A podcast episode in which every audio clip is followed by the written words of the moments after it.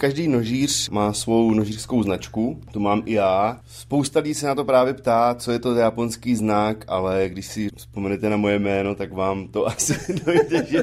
to je MT. Nožíř Milan Tuma se k nožům dostal úplnou náhodou. Tady jsem vyklízel, jsme se se ženou nastěhovali tu dílnu a našel jsem tady nějaký starý nůž, tak jsem si říkal, že ho dám dohromady. Přilepil jsem na to nový střenky dřevěný a nabrousil jsem ho, trošku vyčistil a nůž se po první umytí rozpadl. Co Takže bylo dál? začal jsem se koukat na YouTube a začal jsem to konzultovat s tátou se svým, který byl celý život obrabičkovů a on stavil motorky a, a různý stroje si doma dělal jako neskutečně šikovný člověk, že mě postaví brusku. To je vlastně tady ta bruska. Bez toho není dost dobře možný dělat ty nože v nějaké kvalitě. A ta bruska je vyloženě na opracování toho železa, jo? když já mám plát toho železa, který je prostě celý 3 mm silný, abych to zúžil do toho ostří. Jak ta bruska, to je jakoby speciální bruska, rychloběžná, ten pás běží to má nastavitelný tu rychlost. Tady si to nauhluju a tak to, to potom rousí já se snažím spojovat funkčnost a design. A u těch japonských nožů je velká škála těch typů. My si z toho děláme srandu s kamarádama, že když jste člověk jako základní sadu japonských nožů, tak jich musíme aspoň 15. jako není to tak, samozřejmě vám stačí jeden nůž. Ale mě baví ta variabilita a že si s tím můžu hrát, dělat různé typy, ale snažím se dělat takovou fúzi jako Evropy nebo toho západu a toho Japonska. Některé ty nože připomínají spíš jako sekerky, jsou opravdu hodně široké, některé jsou zase hodně dlouhé, že to až připomíná nějaký meč. A oni se všechny jmenují japonsky?